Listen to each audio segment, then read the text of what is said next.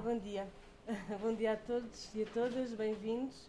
Uh, é bom ver assim uma sala tão composta às 10 da manhã para falarmos um bocadinho sobre como é que se pode mudar a escola.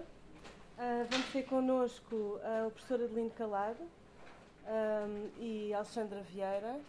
O professor Adelino é formado em Educação Física, como sabem, é ligado ao desporto, foi jogador de handball de alta competição, também estudou artes no IAD. Foi desde 2013 diretor do agrupamento de escolas de Carcavelos, Uh, pegou num agrupamento que parecia condenado, aplicou medidas consideradas por muitos como revolucionárias e esse agrupamento tem hoje mais de 3 mil alunos.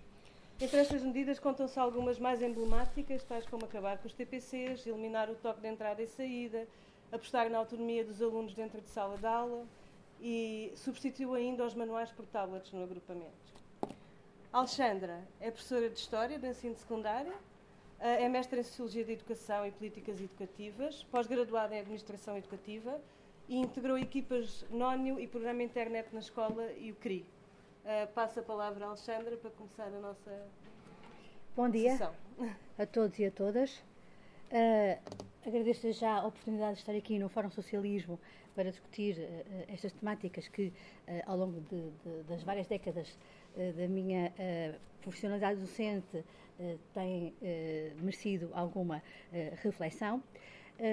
a, minha, a minha apresentação é um conjunto de, digamos assim, de desafios e de questões que pretendem problematizar algum estado da arte no que diz respeito à, à escola como organização e à própria educação, portanto, suscetível, uh, e a intenção é suscitar o debate e, a, e, a, crítica, evidentemente.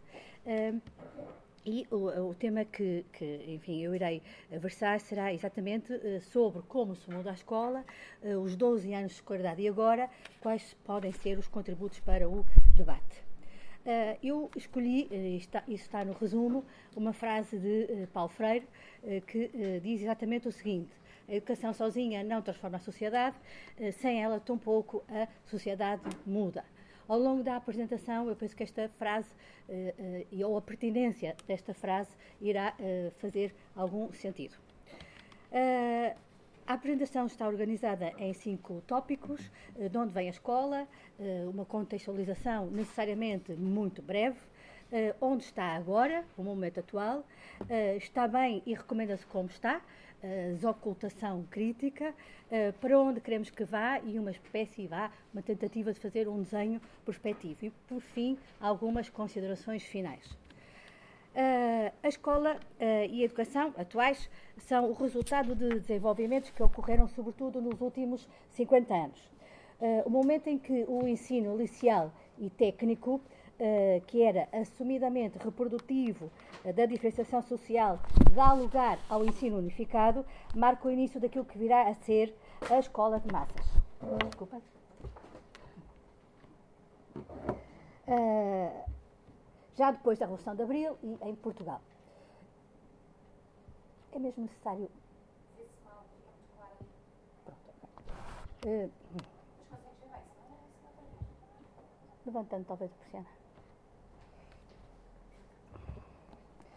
Uh, dizia eu então que o ensino unificado uh, uh, acontece um pouco antes do 25 de Abril, afirma-se depois após a Revolução e, por sua vez, resulta do enorme crescimento da população estudantil num país em que tudo faltava, desde estradas, médicos, saneamento, escolas e não só. Os 20 anos seguintes foram de expansão do sistema educativo, foram os anos da gestão democrática, e de lenta expansão da escolaridade obrigatória. Uh, os seis anos de escolaridade mantiveram-se até 1989 e os 12 anos de escolaridade só chegarão em 2013. Num sistema de ensino estruturado em função do aluno médio, quanto à origem socioeconómica e cultural, os números da reprovação eram enormes, assim como os do abandono. numa turma de 30 alunos, tratava-se todos como se fosse um, portanto, não havia, digamos assim, diferenças uh, relativamente ao ritmo das aprendizagens. Chegaram os números clausos e, para entrar na universidade e é criado, ou foi criado, o 12º ano de escolaridade. em simultâneo, multiplicaram-se os cursos de formação de professores já que escasseavam em todas as áreas e surgem universidades especializadas nessa formação, como o Minho, Évora, Algarve, Aveiro e Açores. A expansão do sistema educativo cumpria uma promessa de Abril, chegar a todos e a todas. O sistema educativo, supostamente não reprodutivo, uh, uh, das diferenças sociais, evocava o princípio da igualdade de acesso.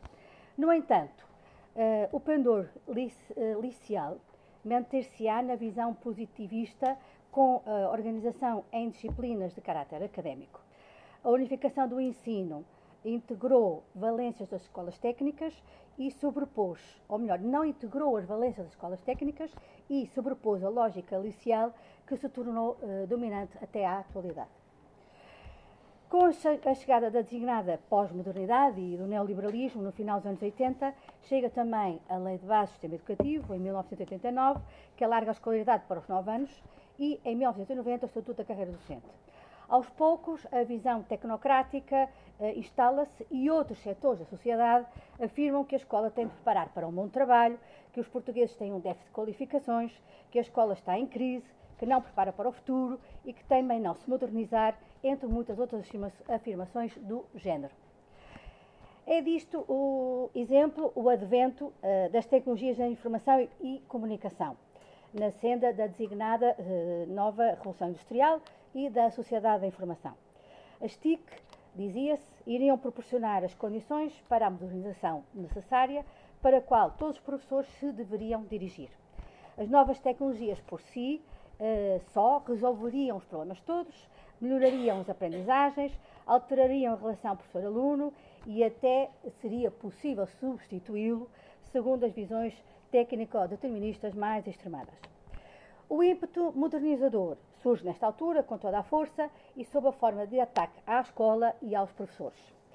Surgem as comparações como a que relaciona uh, o automóvel com a sala de aula.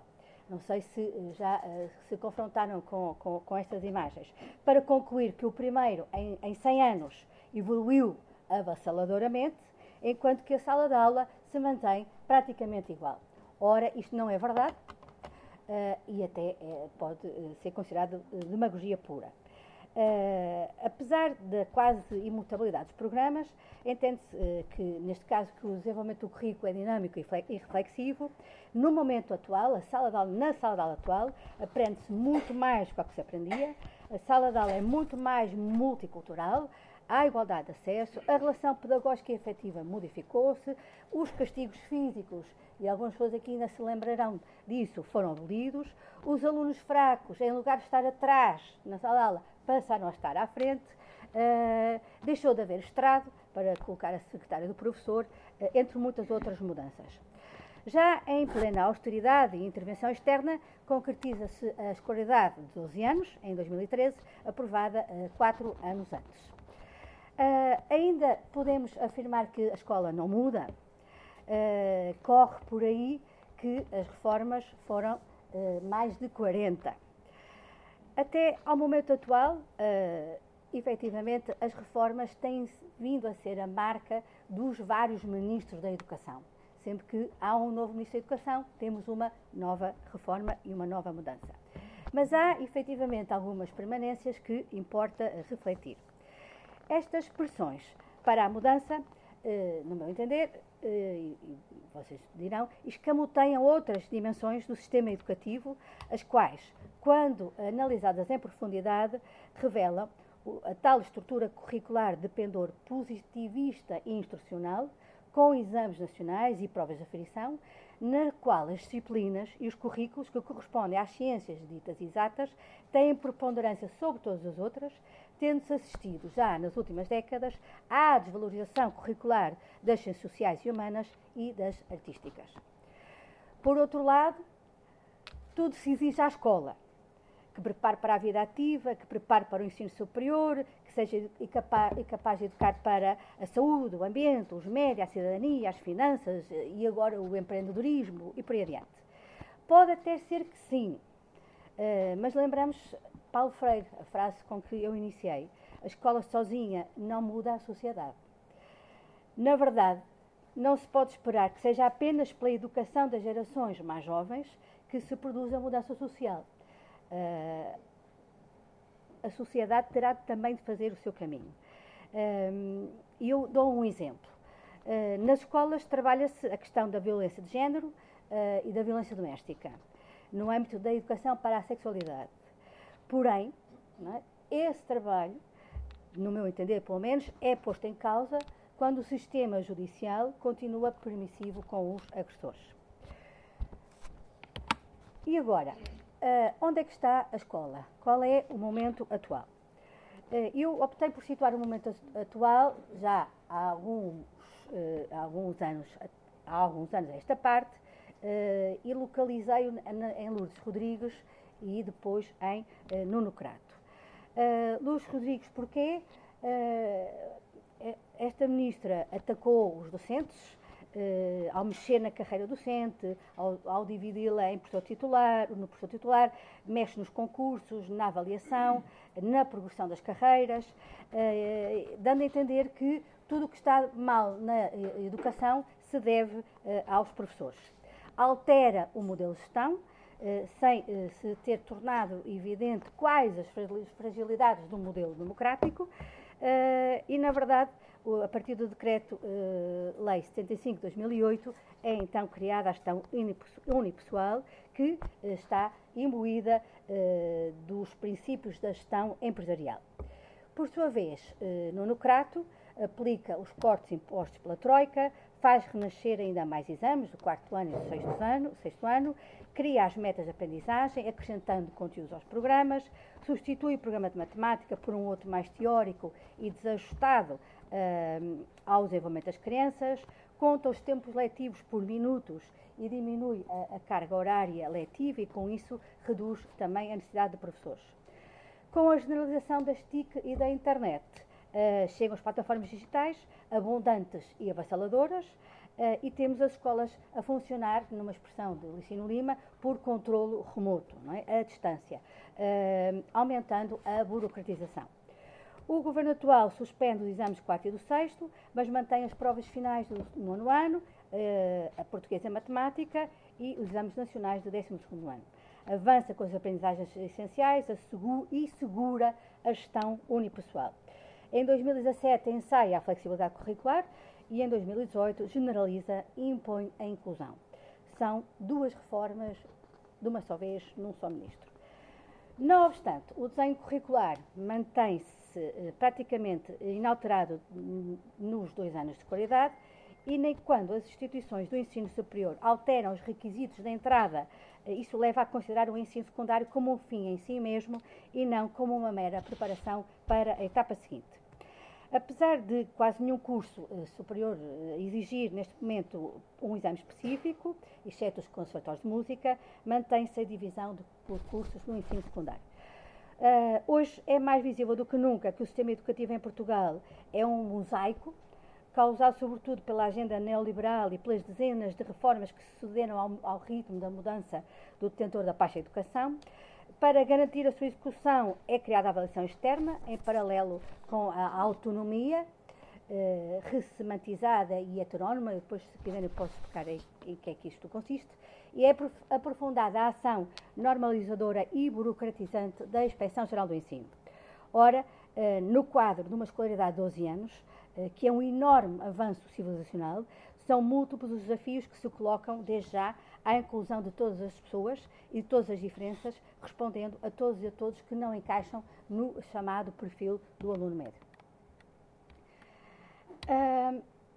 Esta escola, esta educação está bem como está, um, bom, uh, proclamada a, a, a, proclamada neutralidade da educação nunca existiu.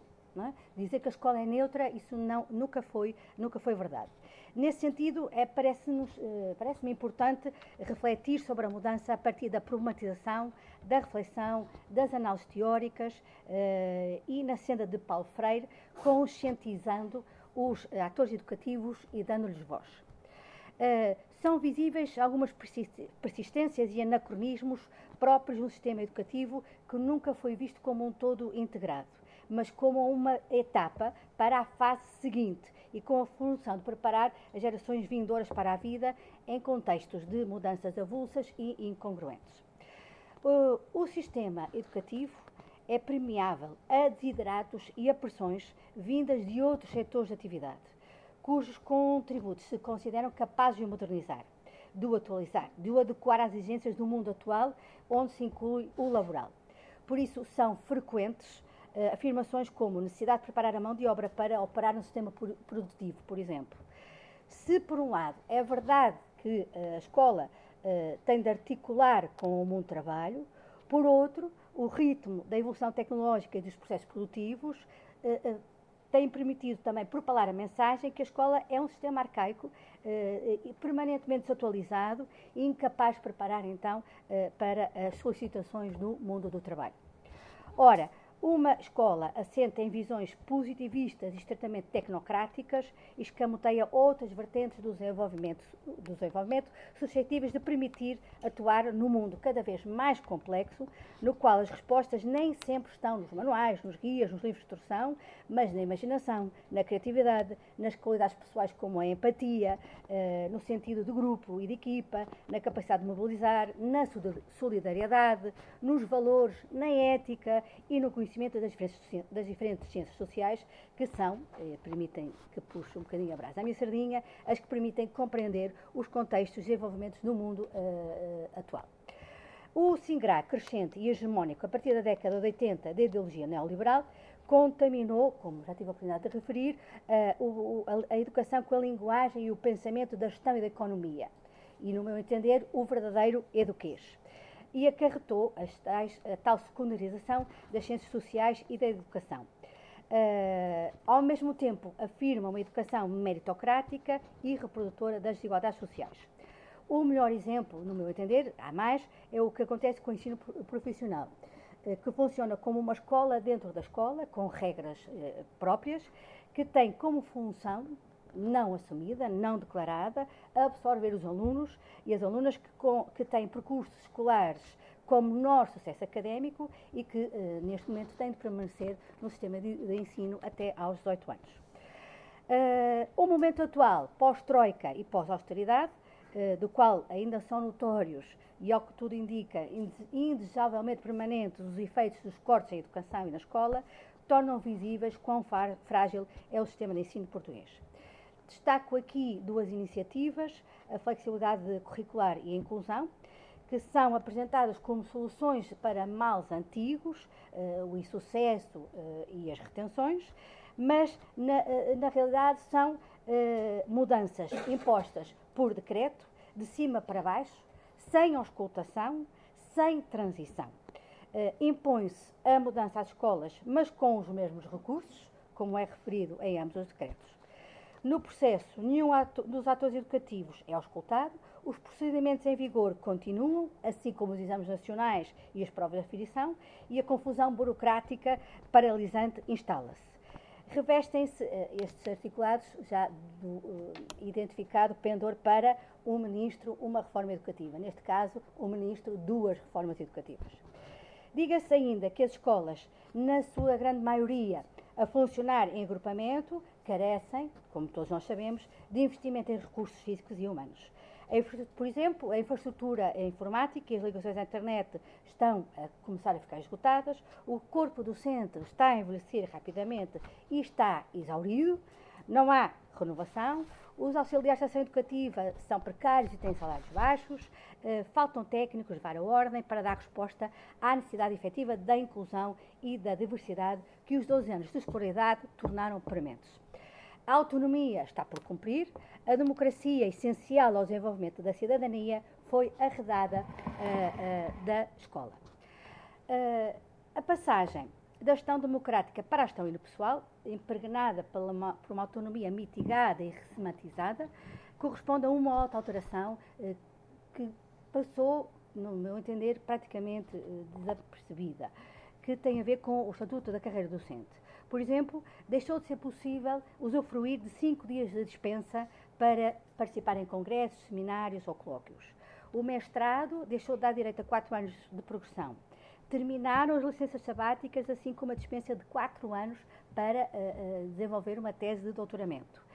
Consequentemente, uma dinâmica que tinha vindo a ser criada nos anos 90 de mestrados e doutoramentos nas ciências da educação abrandou. E com ela também a investigação feita por docentes da escola pública.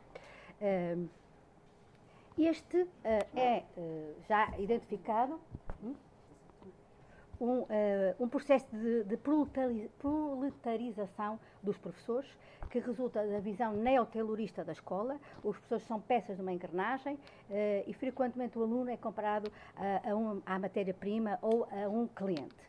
E é suposto que os professores executem sem questionar. Entende-se que a formação inicial é suficiente que chega a formação providenciada pelo Ministério da Educação, através de centro de formação, acreditada, obrigatória, formatada, replicada até o infinito, muitas vezes até como forma de fazer passar uma mensagem, uh, e a mensagem da mudança das reformas decretadas, assumindo até laivos de doutrinamento. Assiste-se à memorização da docência e da sua capacidade crítica. Uh, numa espécie de contraciclo. Uh, nunca, como agora, os professores se envolveram em projetos uh, e em iniciativas de intercâmbio e de investigação com os seus alunos, muitas vezes de caráter internacional, mesmo quando isso significa mais trabalho, sobretudo burocrático e muito para lá da carga horária. neste Neste quadro, eu defendo e proponho aqui ao debate que os professores sejam capazes de fazer propostas e de fazer ouvir a sua voz. Uh, os sindicatos farão a sua parte, uh, mas não chega por perto de capacidade negocial e até do número de sócios, e essa voz também não pode ser a voz do senso comum, uh, ou a que resulta dos problemas do cotidiano escolar apenas. Tem de ser informada, documentada, fundamentada e o resultado de um debate. Para finalizar,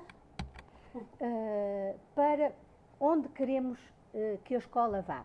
Algumas propostas para o debate. Quanto tempo tem? Uh, um minuto. Ok. Não. Cinco, vá. Tá bom. Ok. Uh, bom, eu trago aqui algumas uh, propostas de, de, reflexão, evidentemente não, não, falarei sobre elas, apenas a, a, as indico, elas poderão passar para o debate. Uh, uma delas é recuperar o sentido da palavra uh, educação e questionar as expressões que, que, com que são bombardeadas as escolas, como metas, aprendizagens essenciais, qualificações, competências, mérito, sucesso. Os alunos e as alunas são sujeitos de educação, não são meros objetos da educação. É preciso também, entendo eu, refletir sobre que valores, que visões da pessoa, que visões do mundo, quais os quadros de referência, uh, olhando a escola então, assumindo a escola uh, como política cultural e também como política social, promovendo um espírito crítico e mobilizador, empoderar os atores educativos, os pais, as mães, os alunos, as alunas, os auxiliares, mas sobretudo os professores e as professoras, estimulando a visão crítica e o ativismo docente isto é, o poder para decidir, intervir, ajustar, ingerindo, no sentido de Paulo Freire, isto é, implicando. Um, discutir a inclusão de todas as formas uh, de identidade, uh, pensar o desenho curricular, sobretudo no ensino secundário, uh, a lógica da organização por cursos pode já não corresponder, enfim, não estar já propriamente ajustada, mesmo a lógica da organização por uh, ciclos no 12 an em 12 anos de escolaridade. Uh, penso que está na altura de problematizar a pertinência dos uh, exames nacionais como forma de percepcionar o que se ensina e o que se aprende, há outros métodos e técnicas menos paralisantes, mais capazes e mais baratos de traduzir essa realidade, que legitimamente tem de ser conhecida, uh, refletir sobre a importância de uma escola com mais ensino artístico, mais ensino das artes, com mais dança, com mais desporto ao longo dos 11 anos de escolaridade, uh, a criação das equipas multidisciplinares para dar resposta a esta uh, diversidade que a escola neste momento tem de dar resposta, uh, reivindicar a educação de adultos e no, no, em, em, dois sentidos, uh, como diz uh, Manuel Sarmento, para acabar de, de, vez com o analfabetismo no nosso país e, por outro lado, para permitir o direito à escolaridade dos pais e das mães dos nossos alunos, que neste momento, se repararem, na sua generalidade, têm o sexto e o nono ano de escolaridade apenas questionar a gestão uh, unipessoal, uh, refletir sobre os modos de regresso à gestão democrática, implicando todos os atores uh, educativos. Uma escola democrática é, por definição, uma escola mais autónoma e em processo. Corresponde à construção de um bem comum, que é a escola, partilhado, numa perspectiva política, um, com um campo de forças e arena política é uma construção coletiva. Pronto, à laia de reflexão final, penso eu que consegui trazer aqui a, a, a, a sensação de, de, de, tensão que há entre os apelos e as pressões à mudança e a capacidade de concretizar e de mudar para essa mudança, imposta de cima para baixo e de fora para dentro. Uh, como uh, acho que consegui demonstrar, a escola ao longo deste tempo mudou e mudou muito e continua a mudar. Podemos é questionar uh, o, o, as características dessa mudança e, e refletir para onde queremos que essa mudança se dirija.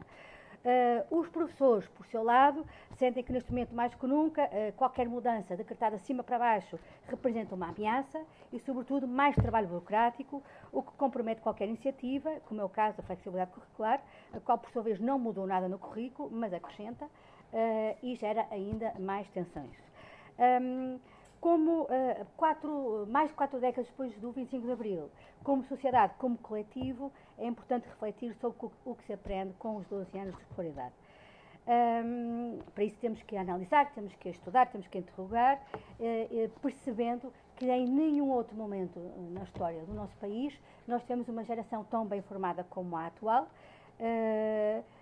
Graças também ao profissionalismo docente, apesar de todas estas uh, dificuldades ao longo do tempo, uh, e que os 12 anos de escolaridade têm que ser vistos como uma etapa fundamental e não como algo que vai preparar para a etapa seguinte. E o que é importante é formar então cidadãos ativos, interventivos, críticos, cri solidários, livres, reivindicativos, cultos, autónomos, entre muitos outros aspectos. Muito obrigada pela vossa atenção. Bom dia a todos. Uh, gostava de agradecer o convite que me foi feito. É a segunda vez que participo no, no Fórum Socialismo. É, se numa primeira fase, numa primeira, numa primeira sessão, falarmos sobre a retenção, uh, hoje aquilo que pediram foi para falar no, como mudar a escola. E depois de ouvir a professora Alexandra, um, que fez um historial exaustivo, uh, muito gostei. Uh, eu tenho uma visão um bocadinho mais, uh, se calhar menos académica, se calhar mais prática daquilo que é ou que foi a minha, minha passagem pelo ensino. E eu tive 49 anos no ensino, saí há poucos meses, mas ainda ficou e continua a ficar algumas coisas. No entanto, eu penso que uma das coisas que poderíamos resumir tudo aquilo que se passa foi publicado há, há, há uma semana ou duas semanas pelo professor uh, Matias Alves. E eu vou ler, e é a única coisa que vou ler, milhares de páginas registram o que é preciso ensinar, o que é preciso aprender. Milhares de horas se despendem na prossecução destes objetivos. Mas antes disso, há um vasto programa que é preciso realizar: o de desaprender. Os modos de ver, de olhar, de respirar, de pensar, de tocar, o de raspar a tinta com que nos embutaram os sentidos, como dizia Caeiro. Pois o que é aprender se não desaprender? Mudar uma rotina, um hábito, uma crença. Desaprender o modo magistral de dar aulas. Desaprender uma relação pedagógica fundada no medo. Desaprender a indiferença, a alienação. Deitar fora milhares de conteúdos que não servem para nada. Resistir à tentação de criar novos territórios disciplinares de clausura a escola precisa de se libertar da imensa quinquilharia que a atormenta. Desaprender os modos tradicionais e formais de prestar serviços públicos de educação.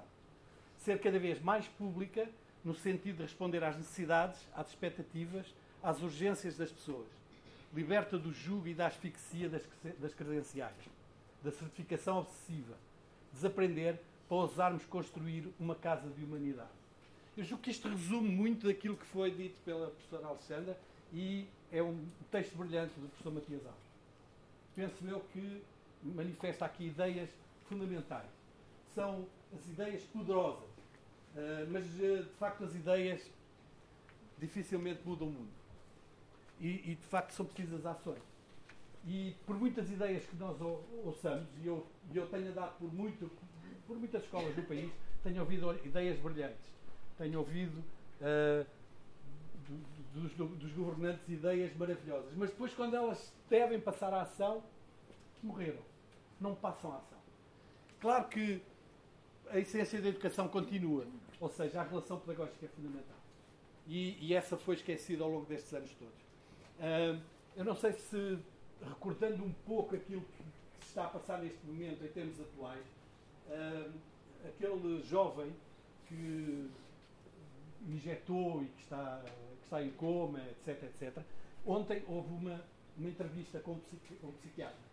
E essa, essa, nessa entrevista aquilo que foi dito é que há, uns anos, muitos anos para cá, talvez há 20 anos para cá, aquilo que aconteceu foi trabalharmos cada vez mais a individualidade. Ou seja, cada, cada vez somos mais narcisistas, cada vez somos mais egocentristas. Preocupamos um pouco com os outros. Isto também acontece na educação. A educação ainda continua a ser ou seja, a estratificação social que existe na sociedade também ainda existe na escola. Existe o funcionário, existe o professor, existe o aluno, existe o pai. Ou seja, não há aqui uma ligação quando, como ouvimos, é, são fundamentais todos para conseguir uh, trabalhar a, a, a, formação. Claro que é preciso incluir todos e diferenciar aquilo que é, que é diferente. Claro que aquilo que vai acontecendo é preciso que se respeitem aquilo que são os ritmos individuais foi por isso que nós acabámos na escola já há muitos anos com as retenções que não fazem sentido nenhum.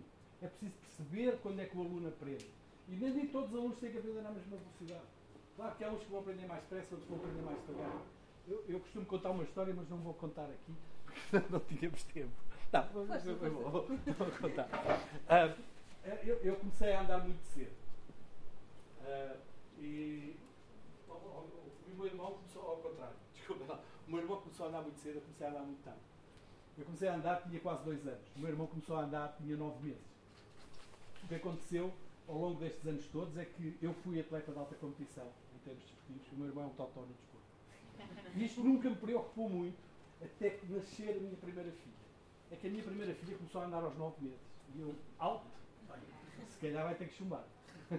Porque vou ter que repetir. Mas não, claro que cada um tem o seu ritmo de aprendizagem e cada um aprende à sua velocidade. Portanto, é preciso nós esperarmos e perceber quais são os ritmos que, que eles necessitam para poder. E para isso não há bons métodos, nem maus métodos. Nós olhamos para, para a Escola da Ponte, para, para a Finlândia, para Singapura, para Waldorf, enfim, há vários métodos. O problema é quando eles se fecham só nesse método. E quando eles se fecham, acabam por não resultar. Os métodos servem para poder serem aplicados quando são necessários.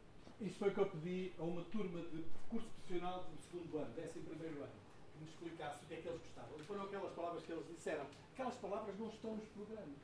Ou seja, aquelas, aquelas ideias não existem nos programas, no seu, no seu, o seu conteúdo não, não, não existe. Portanto, aquilo que nós tentamos fazer é que eles sejam mais autónomos, que tenham responsabilidade, que tenham e que uh, as detenções e a avaliação seja feita de outra forma que não a forma como é feita.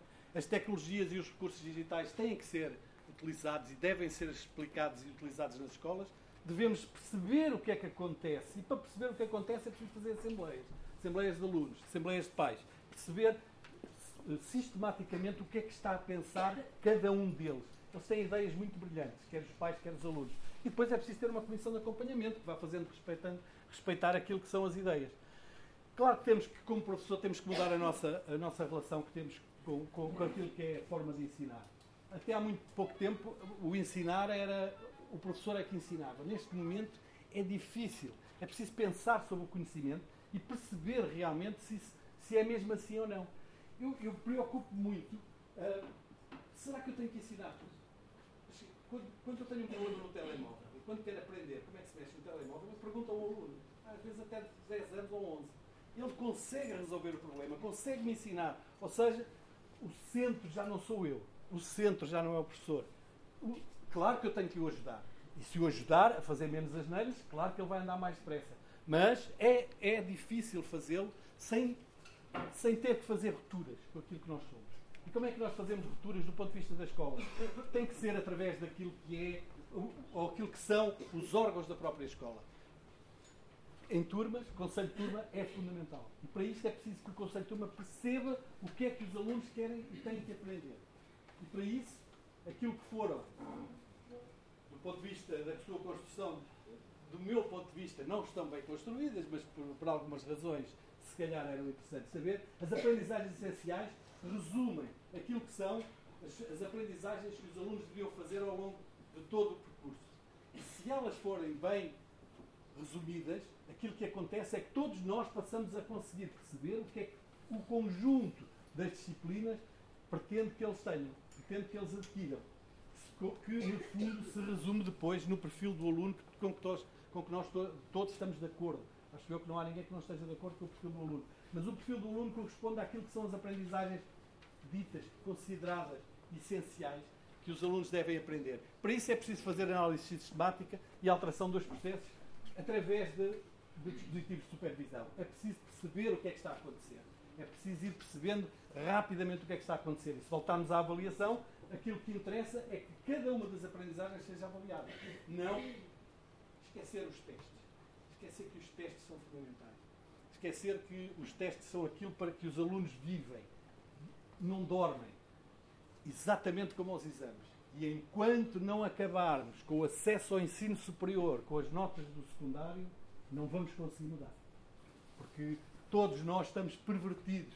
Ou melhor, o ensino está pervertido e todos nós, nós, pais, alunos, professores, todos nós estamos a trabalhar para a nota para o aluno entrar na faculdade. Mas se tivermos um pouco de atenção, isso já saiu há pouco tempo no jornal, só 30% dos alunos é que vão para a faculdade. 34% em Portugal.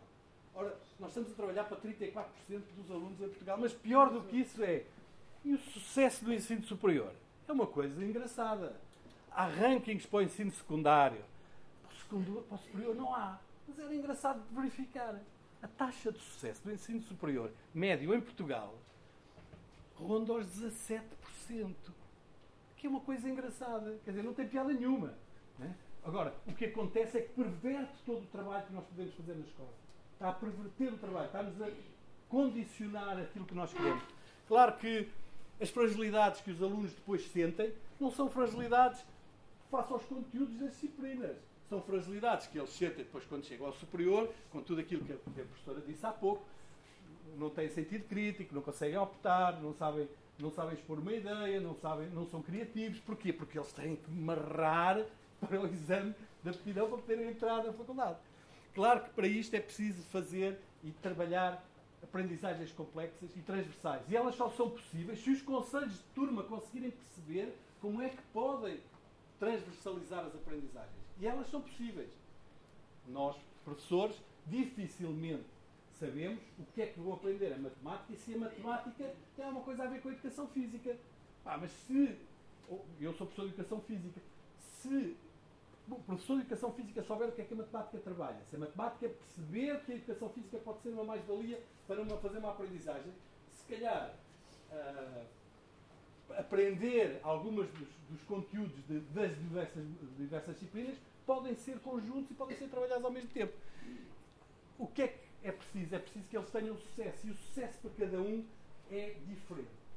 Eu voltei a pedir a outra turma, a turma do 12 ano de turismo, profissional de turismo para me dizer o que é que é sucesso. E eles fizeram uma pequenina brincadeira. Este era é, o filme por baixo, é um conjunto tarefas que eles tinham que desenvolver que depois terminava num, num, concurso, num, num jogo, num jogo, num jogo tecnológico. E eles acabaram por filmar isto por cima. Mas resume tudo aquilo que é aquilo que nós achamos que é o sucesso. E o problema do sucesso tem muito a ver com o erro também. E com o saber levantar-se após um erro. Coisa que nós, professores, temos muita dificuldade. Ou seja, quando o aluno faz um erro, cortamos e damos zero. Em vez de trabalhar com esse erro. Eles têm que trabalhar com ele e têm que perceber. Claro que tudo aquilo que é feito, para além disso, é preciso valorizar. E é preciso valorizar todo o trabalho realizado. Mesmo aquele que os professores têm muita dificuldade. Realizar, numa reunião de professores, valorizar o trabalho do Filipe, que está a fazer um trabalho maravilhoso na escola dele, brilhante. Dizer isto numa Assembleia de Professores vale mais do que um excelente na avaliação. Claro que é preciso reconhecer o trabalho todos nós trabalhamos muito. Trabalhamos muito, muito e com bons resultados. Pode subscrever este Mais Esquerda no iTunes, no Spotify ou na sua aplicação de podcast. O mesmo acontece com os outros podcasts do Esquerda.net, como Alta Voz, com leituras longas de artigos, Os Cantos da Casa, com o melhor da música portuguesa, o Convocar a História, um podcast de Fernando Rosas com convidados diferentes todas as semanas, ou ainda o 4 e 20, o podcast quinzenal da atualidade canábica.